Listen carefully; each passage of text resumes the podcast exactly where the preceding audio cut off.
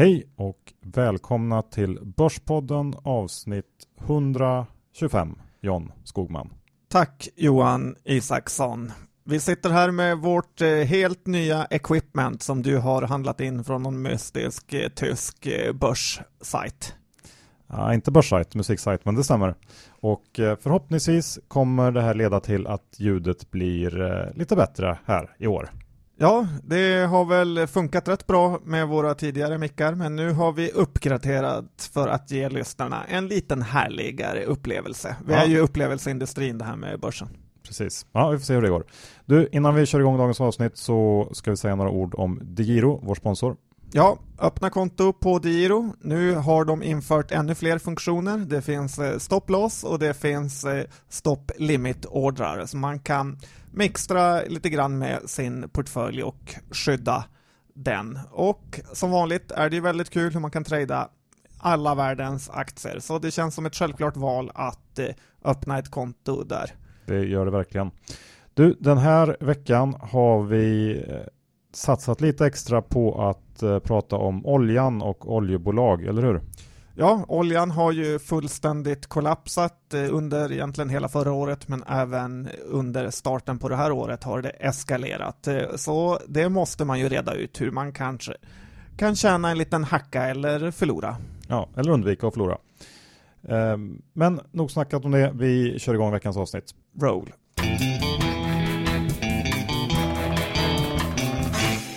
Johan Dr. Bass Isaksson. Index är i Ja, vad är vi nu? 1370 drygt va? Ja, den har eh, gått upp lite från sina värsta nivåer, men det är ändå kolossalt eh, usel start på det här året. Och eh, vi är lägre än topparna från 2000, 2008 och även senast 2015. Men vad säger du om det hela? Ja, men nu på slutet så är det väl så att oljan har bestämt börshumöret väldigt mycket. Och eh, har oljan gått ner så har börsen gått ner. Och det känns som att eh, det har varit nyckeln till studsarna också. De få studsar vi haft. Att då, eh, det har kommit upp när oljan har kommit upp lite grann. Eh, på kort sikt känns det väl som att det kanske kommer att lugna ner sig lite grann. Och eh, vi har ju väldigt snart en rapportperiod också. Jag tror väldigt många är nyfikna på att se vad bolagen säger nu. Så att jag gissar ändå att vi får någon vecka som är lite lugnare nu inför rapporterna. Ja, Tack, eh, det var skönt att höra lite lugn så här. Men om vi tittar på vad som har rasat mest så är det ju faktiskt eh, Kina, Johan. Ja, Kina har ju såklart varit en, en bidragande faktor till det här och eh, det hänger ihop allting. Kina, råvaror och, och hela faderullan. Nu kom det ju i och för sig bättre eh, Kina-statistik än väntat här på morgonen så det fick väl också eh, börsen och råvarusektorn att gå upp. Så att eh, vi får se vad som händer där i Kina. Jag Eh, I och för sig inte särskilt hoppfull när det gäller Kina. Jag tror att det finns eh, mer eh, nedsida där och jag tror inte att de kommer att kunna dra upp ekonomin i år. Eller nästa år för den delen. Men jag tänkte vi kunde gå in på, eh, eller säga några ord om utvecklingen på kreditmarknaden som har varit oroande under en ganska lång tid. Och det kan vara ganska bra att ha koll på kreditmarknaden. För man brukar säga att den, den leder aktiemarknaden.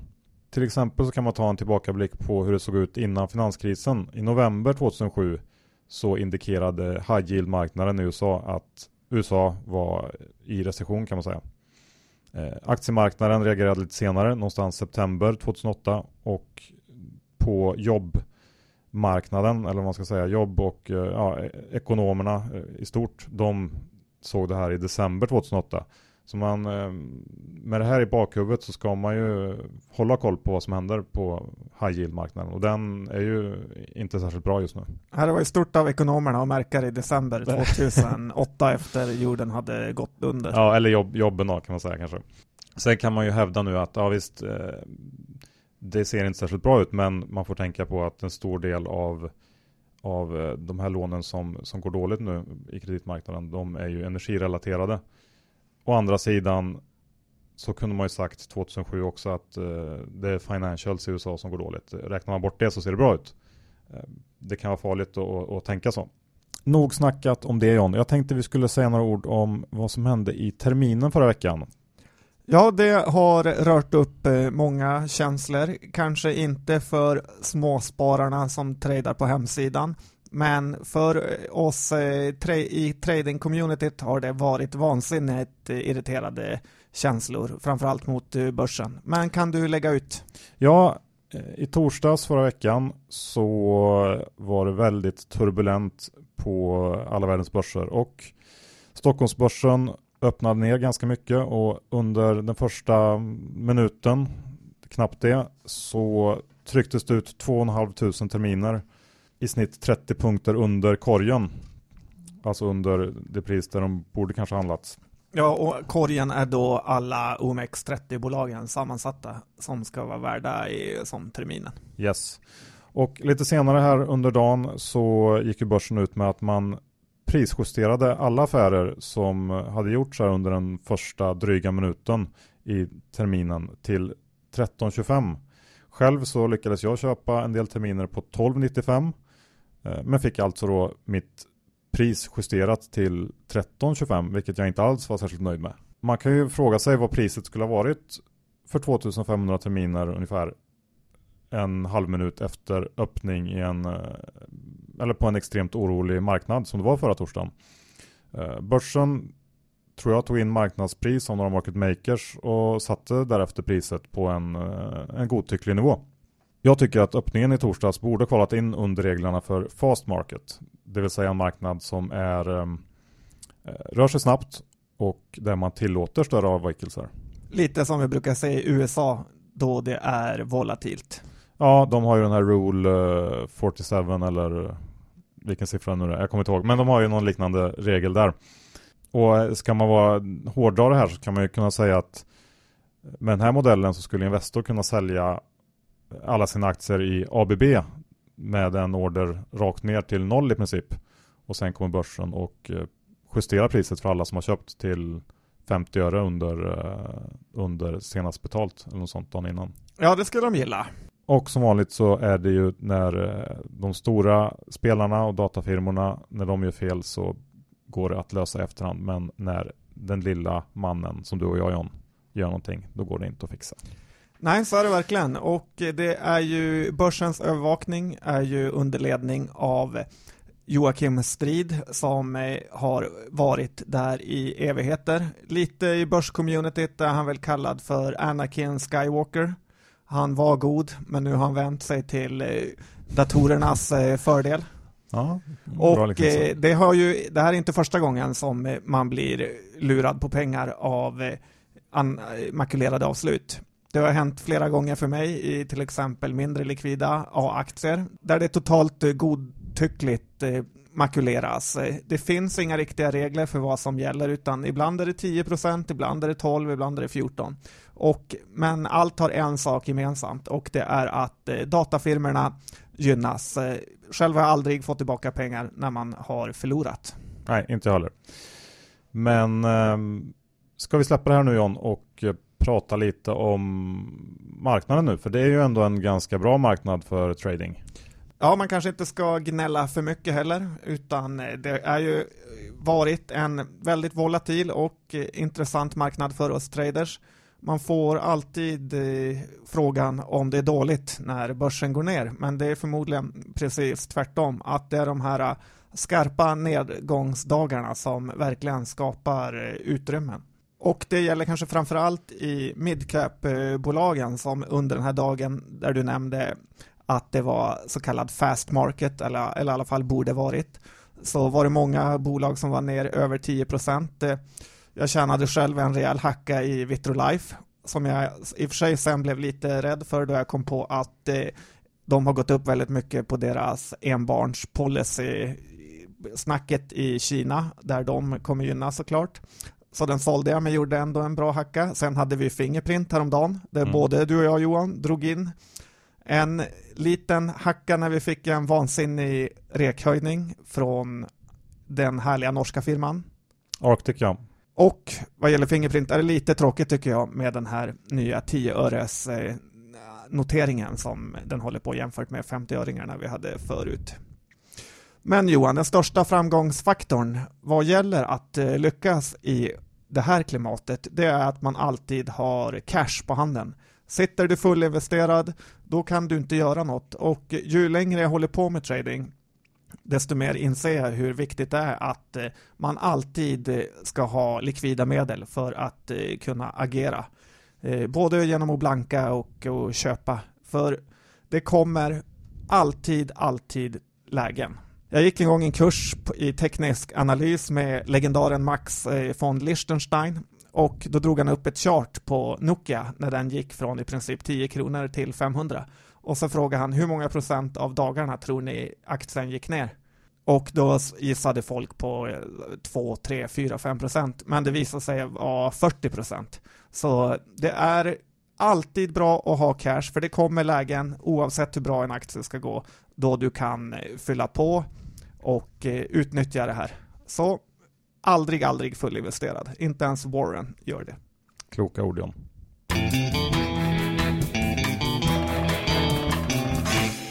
Okej John, det är dags att snacka olja som verkligen är på tapeten just nu. Igår var oljepriset eh, under 30 dollar per fat under en kort period och eh, vi är nu nere på den lägsta nivån sedan 2003 någon gång tror jag. Vad tror du om allt det här? Ja, det är helt otroligt vad oljan har eh, rört sig Johan. Jag kommer ihåg på för bara några år sedan när den var i 150 och man var inne på Life After the Oil Crash och läste hur fruktansvärt nära det var innan oljan skulle ta slut. Men jag har tre teorier Johan till varför oljan har gått så extremt dåligt. Och vill du höra dem? Ja, hemskt gärna. Den första är att eh, Saudi, Arabien såklart, och Ryssland måste ha pengar. Eh, folk snackar om att de vill straffa ut shale gas i USA, men jag tror mer att de har panik då de levt, eh, framförallt Saudiarabien då, levt lyxliv i 20 år och eh, har tjänat enorma mängder på det höga oljepriset men därav också dragit på sig höga kostnader.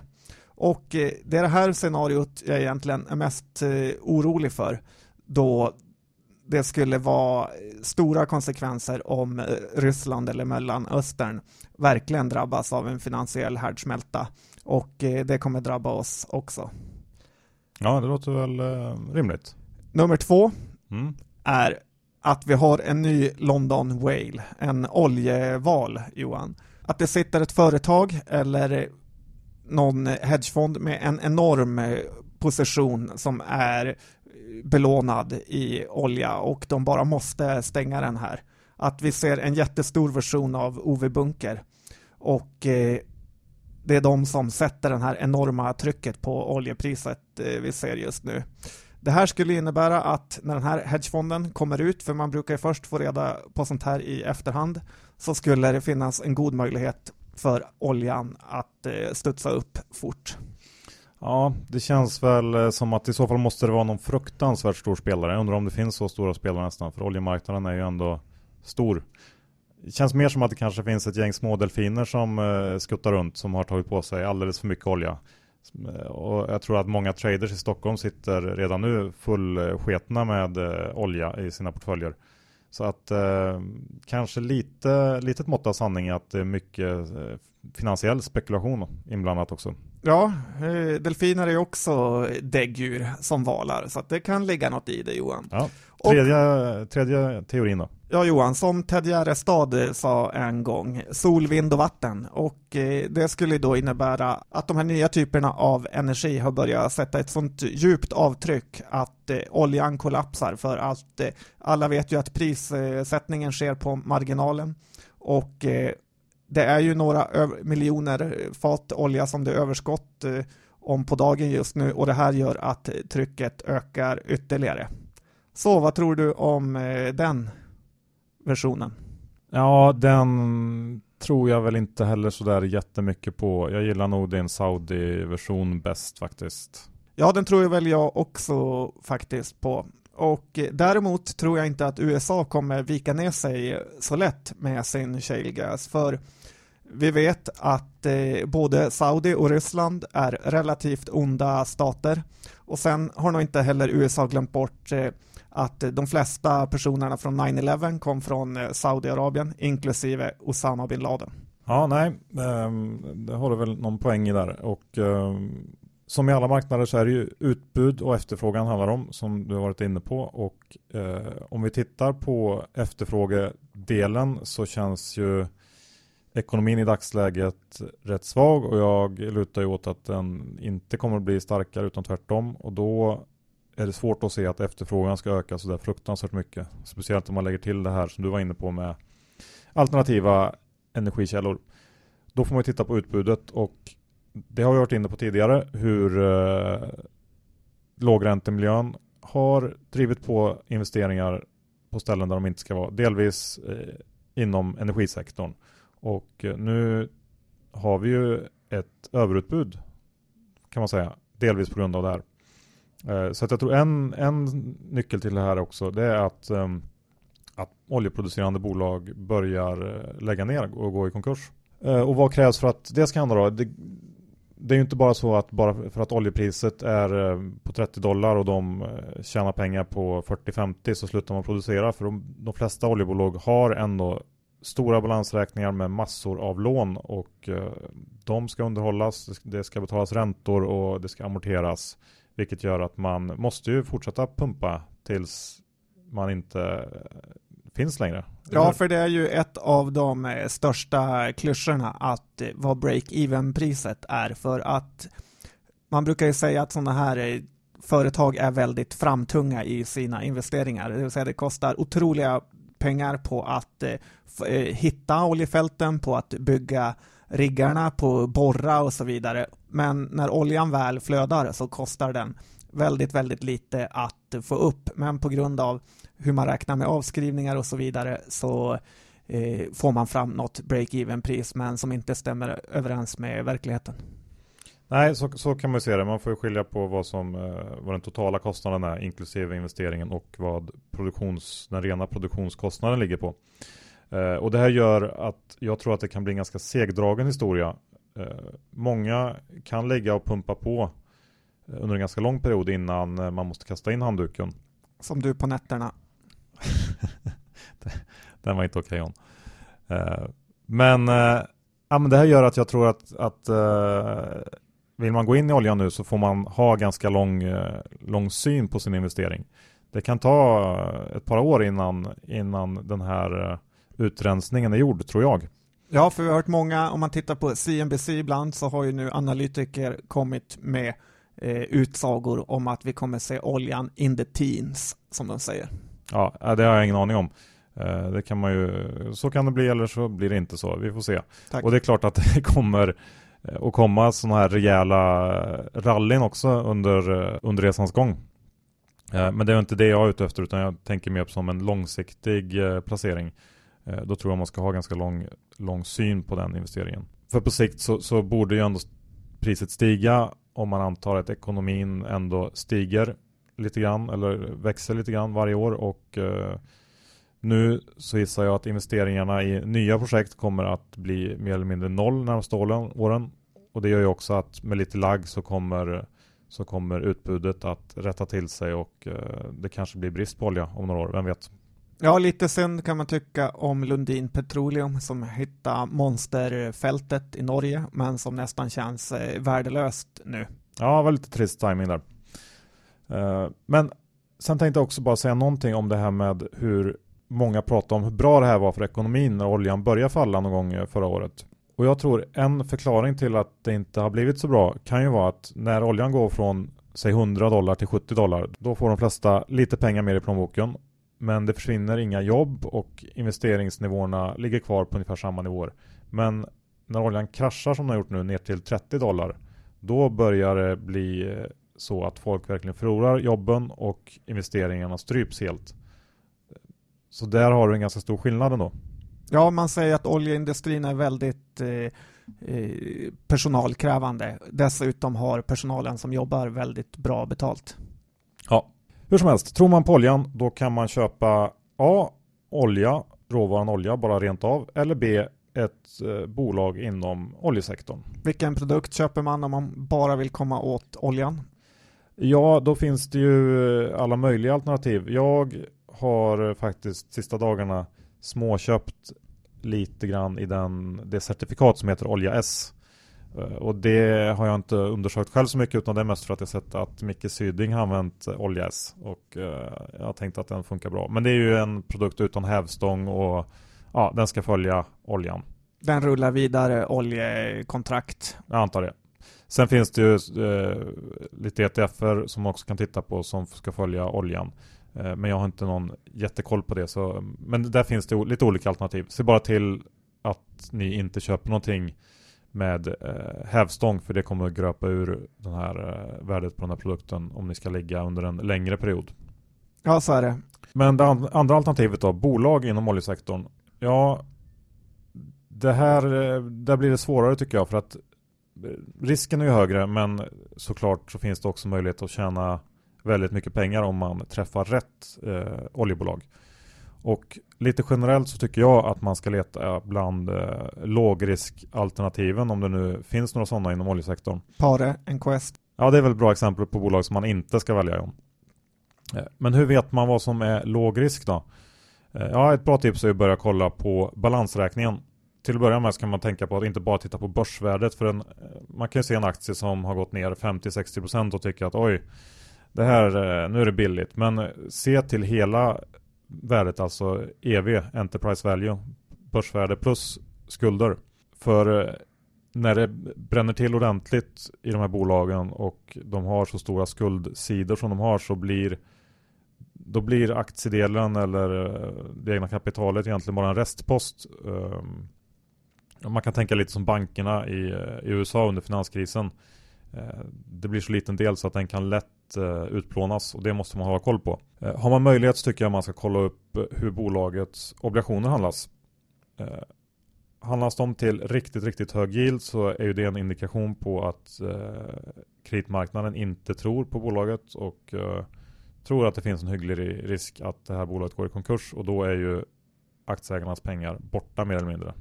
Ja, så brukar det vara. Obligationerna roffar åt sig först. Ja, så det kan vara en bra, eh, ett bra knep att titta på hur de handlas. Eh, men i övrigt, hur stora är skulderna? Kolla kovenanterna, alltså de villkor som bankerna har satt upp. Hur hittar man dem? Det brukar stå i prospekten som uh, finns till liksom, obligationer eller bank, banklån. Det brukar också beskrivas i, i rapporterna. Så det får man göra lite, lite arbete och leta upp. Eh, men då står det vilka villkor som bankerna kräver för att, ja, för att lånen ska, ska gälla helt enkelt. Det kan vara, eh, ofta handlar det om eh, en resultatnivå i förhållande till skuldsättning och så. Och det här kan man ju faktiskt, eh, jag kom på att vi pratade om det här eh, när det gällde Enquest i avsnitt 67 i december 2014. Ungefär 10 minuter in. Så jag kollade upp det igår och det kan man lyssna på om man vill, eh, vill ja, veta lite mer om just det här med konvenanter och, och när vi tittar på ett bolag specifikt hur det kan gå till. Ja, det var ju också det här som riktigt squeezade Ola Rolén och Hexagon under finanskrisen. Ja, precis. Så det är viktigt. Sen bör man också ta reda på hur ser löptiden ut på de här skulderna. Eh, det vill säga när måste bolaget refinansiera sig och kommer de kunna göra det när det behövs. Sen tycker jag också att man ska ha koll på hur ser investeringsbehovet ut för det här bolaget. Eh, har de fält som eh, är färdiginvesterade och bara ska pumpa upp oljan eller är man mitt uppe i något stort eh, projekt som kräver miljarders miljarder av investeringar. Viktigt att hålla koll på. Och i övrigt så är det såklart bra att veta vilka, vilka rörliga kostnader bolaget har för att plocka upp oljan. För det skiljer sig också en hel del bolag emellan. Eh, om man har dyr, svåråtkomlig olja som eh, kostar mycket att få upp eller olja som bara sprutar rakt upp i fickan. Ja, det är väl lätt att titta. Nordsjöolja, väldigt dyr. Olja i öknen, väldigt billig. Ja, lite generellt sett är det en bra tumregel. Om vi lite snabbt kommenterar några av eh, oljebolagen i Norden så kan vi börja med giganterna i Sverige och Norge, Lupe och Statoil. Bägge två ser relativt dyra ut tycker jag.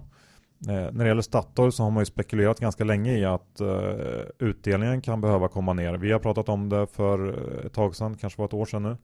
Eh, och nu ser det ut som att det kommer att ske om de inte tar upp lån för att dela ut pengar och eh, det tycker inte jag känns som någon vettig idé. Eh, Statoil har, ja de, de ser ut att ha det tufft. Jag skulle avvakta lite med Statoil, även om det är ett stort stabilt bolag i sig. Ja, det låter vettigt. Hur är det med Lundin Petroleum då? Lupe ser väl också relativt dyrt ut kan jag tycka. Nu är inte jag någon lupekännare av rang på det sättet. Eh, de ska komma igång mer på allvar i, i Norge snart och eh, det är klart, går det bättre än väntat så kanske det kan ta fart ändå. Men eh, nej, jag, jag skulle också avvakta även där. Eh, tittar man bland de som har låga kostnader så sticker ju till exempel svenska Tethys Oil ut som håller på nere i Oman har jag för mig och, och ja, Mellanöstern. Eh, de har eh, väldigt låga kostnader för att få upp sin olja och eh, en stabil balansräkning. Så det skulle kunna vara eh, ett lågrisk alternativ. Ja, man får ju komma ihåg att oljebolagen gynnas ju också av den relativt dyra dollarn. Och jag såg eh, att ABG som hade en stor genomgång på oljebolagen, de har det Nor som eh, toppcase inom sektorn. Eh, jag har absolut ingen som helst koll på det Nor, men det kanske kan vara något att titta närmare på. Generellt så får man göra sin läxa ganska, ganska grundligt när man går in på oljebolagen, för det finns många rörliga delar som är svåra att, att ha koll på och fokusera på balansräkningen skulle jag säga. Tycker man att det verkar jobbigt så finns det faktiskt en ETF i USA såklart som heter XLE och där får du hela energisektorn och det är ju ja, det är framförallt stora oljebolag. Eh, kanske kan vara en intressant eh, placering om man vill ha lite riskspridning och eh, jag såg att förvaltningsavgiften på den var väldigt låg också, 0,14 procent så att eh, ja, det kanske kan vara något. Ja, jag skulle nog gå för de amerikanska jättarna, typ Exxon som vi har rekat förut. Men vad gäller din predikan om bra balansräkningar Johan, så får man ju också väga in att om du vill ha de här riktiga kursraketerna så är det de mest eh, skuldsatta bolagen du ska köpa vid en eventuell vändning. Visst, det är tryggt att köpa de stora stabila bolagen, men bolagen som är väldigt, väldigt hårt pressade på grund av sin skuldsättning får också en enorm utväxling när det väl vänder. Tittar vi på finanskrisen så bolag som Nibe, Trelleborg, Hexagon som alla hade väldigt hög skuldsättning och tappat i princip 90 procent av värdet studsar tillbaka i en extrem hastighet när det väl vände sen. Så det är båda delarna där. Ja, så är det ju såklart. Eh, aktien i de här lägena blir ofta mer att likna vid en option än, eh, än vid en aktie kan man säga. Så det stämmer ju. Och, eh, men då gäller det att ha full koll på vad man gör. Och det har inte jag i oljebolag kan jag säga. Så att därför så håller jag mig ifrån de här lite mer riskfyllda alternativen. Sen finns det ju också hela oljeservicenäringen i Norge. Eh, men den tänkte jag att vi inte ger oss in i för den är ännu spretigare och krångligare och jag kan ingenting om det om. Så att, eh, men där kan man ju också gräva. Det finns många bolag som antagligen är ja, kan vara intressant att titta på. Ja, för det blir ju ofta så att alla bolag dras över samma kam, som det heter, när det går dåligt, att det säljs besinningslöst och då kan man också plocka upp lite guldkorn. Men som sagt, det gäller att välja rätt, för det är stor skillnad eh, i slutet, vilket man eh, till slut eh, fastnar för. Så är det. Du, vi lämnar de här stackars oljebolagen och går in på SAS som ju faktiskt tjänar på det här oljepriset. Ja, de har ju också fått en fantastisk utveckling med sin aktiekurs som den var uppe här över 28 kronor häromdagen och vi har även sett att Många så kallade blankarfirmor har gett sig på den och närmare 10... Blankarsvin tänkte jag skulle säga. Ja, det var nästan så jag ville säga det om den där fina flygbolagsaktien. Men eh, vi har fått ett litet tapp här sista dagarna då det kom statistik om vilka biljettpriser, Pasco, allt vad det heter, som var lite sämre än väntat, så aktien har tappat 2 kronor eh, och handlas väl i kring 26 nu. Intressant eh, läge både uppåt och neråt. Blankarna har säkert eh, gjort hemläxan, men jag tror även köparna har gjort det. Eh, jag är fortsatt eh, positiv, även om ju högre aktien går, desto eh, mindre positiv blir man. Ja, det förstår jag. Måste ge dig lite cred där för att eh, du gjorde det där kolet. Det var riktigt snyggt faktiskt. En av få som verkligen gillar SAS. Bra jobbat. Tack och få beröm av dig Johan, inte det som händer så ofta. Nej, jag är sparsam. Um, förra årets raket Fingerprint John har ju haft det tuffare i år. Ja, den har eh, verkligen haft det tufft och det blev inte det här lyftet av att få komma in på finlistan. Nej, och eh, jag kan väl tycka att det är lite, eh, jag vet inte vad jag ska säga, speciellt att följa de här eh, allra mest hängivna anhängarna till Fingerprint på Twitter som eh, i många fall eh, är ute och säger att det är garanterade 100% och eh, ja, man vet exakt hur det kommer gå nästa år och det är gratis pengar och sådär. Eh, jag har ingen aning om var Fingerprint kommer hamna i slutändan på året men det finns ingenting på börsen som är gratis eller garanterade 100% och eh, är det någonting jag tycker jag har lärt mig av de åren man hållit på med börsen, kanske egentligen det enda känns som, så är det ju att ju mer man håller på, ju mer man lär sig, desto mindre inser man att man vet på något sätt. Ja, och eh, om man kan hitta 10 säkra procent ska man vara extremt nöjd. Att eh, hitta en dubblare, det händer bara någon gång eh, vart tionde år i princip. Ja, så är det faktiskt. Du John, vi kanske ska mixa in lite amerikanska bolag här. Eh, Alcoa som traditionsenligt är först ut i den amerikanska rapportperioden kom med eh, sin rapport igår. Ja, och eh, resultatet var väl lite bättre än väntat, även om det spelar nästan ingen som helst roll om bolaget tjänar 2 cent eller 3 cent per aktie då det är så obefintligt, utan det är framförallt utsikterna man tittar på och eh, Aktien gick ner nästan 10% när börsen väl öppnade. Och Johan, vad beror det på? Ja, börsen eh, tror väl helt enkelt inte att Alcoa har särskilt bra framtidsutsikter. Sen ska man ju komma ihåg eh, när man läser de här flasharna från amerikanska bolag som rapporterar framförallt när det gäller längre ner i resultaträkningen, EPS och sådär att det är ofta så kallad bullshit earnings, alltså non-gap siffror som är brutalt justerade. Jag har ju klagat många, många gånger på Electrolux och de framstår ju i många fall som defensiva när det gäller att ta EU-poster om man jämför med amerikanska bolag. Så att um, det där har faktiskt blivit ett ganska stort problem i USA. Att, uh, att rapporterna och siffrorna som bolagen visar upp är så justerade att uh, det finns liksom ingen verklighetsförankring alls. Nej, det är trist, men det fick de betala dyrt för. Ja. Och kopplar man det till den svenska marknaden så har vi ju Gränges som också håller på med aluminiumprodukter här i Sverige. Och det måste ju vara ett eh, toksälj på den här nivån. Nästan i klass med Boliden när man tittar på hur aluminiumsektorn går i stort. Ja, bra spaning där John.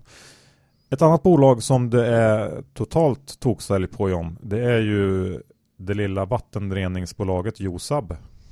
Ja, de kom med en liten mytoman-liknande pressrelease häromdagen. Ja, vi har ju klagat på det här bolaget tidigare. Bolaget som har någon slags unik egen mineral som heter Aqualit eller något sånt va John?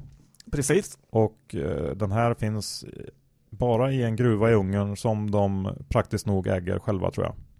Grattis! Ja. I veckan så inträffade någonting hemskt.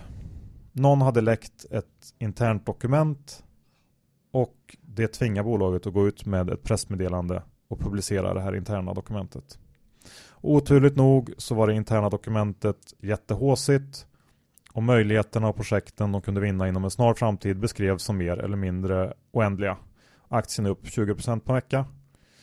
Det här var ju, tycker jag, ett nytt lågvattenmärke i eh, bland skambolagen. Ja, det är så pinsamt så att man nästan inte vet vad man ska ta vägen. Alltså hur kan man få härja fritt med sånt här? Vad, vad gör övervakningar? Vad gör... Jag förstår ingenting. Jag tror inte en sekund på att det var något dokument som har läckt. Eh, det här är ren skit John. Ja, hotmail.com Ja. Nu går vi vidare till någonting roligare. Ska vi ta Börsveckan och deras utdelningsportfölj? Ja, varje år kommer Börsveckan med en så kallad utdelningsportfölj och utdelningar blir ju hetare och hetare ju lägre räntorna blir. Så att jag har faktiskt eh, tittat på några bolag som jag tror kommer kvala in på nytt och det gäller ju att vara så som trader att eh, man ligger eh, lite före hur REK köparna kommer och hur analytikerna tänker. Så jag har letat upp tre bolag som jag tror de kommer trycka in i den här portföljen. Okej, okay, föra. Det första är Scandi Standard. Öresund har gått in i den här. De har analyserat den här med positiva vibbar och det här bolaget kommer kunna ge en bra utdelning. Börspodden har tidigare gett tummen upp för det här bolaget och eh, i princip känns det som bara en fågelinfluensa kan eh, stoppa det. Ja, bra. Det andra är att jag tänkte faktiskt tro att Softronic eh, skulle komma in i den här portföljen. Nu har aktien gått upp eh, relativt mycket för att vara en IT-konsult de sista veckorna. Men Börsveckan brukar alltid gilla att ha en eh, IT-konsult med i den här utdelningsportföljen så att här står det mellan Softronic, Acando eller faktiskt eh, Günther Mårder-favoriten eh, Knowit. Gamle Knowit ja.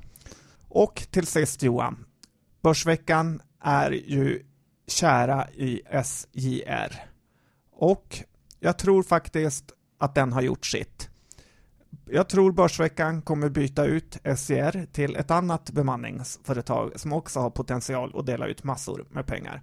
Och det är Erik Mittregger, favoriten Wise, som jag ser har potential att komma in i den här portföljen. Dedicare då? Dedicare måste bevisa sig via Q4 innan man eh, vågar tro på dem på allvar kan jag tycka efter deras besvikelse i Q3. Mm, jag smyger in den som en bubblare i portföljen där. Men vi, vi får rätta nästa vecka helt enkelt. Det blir kul.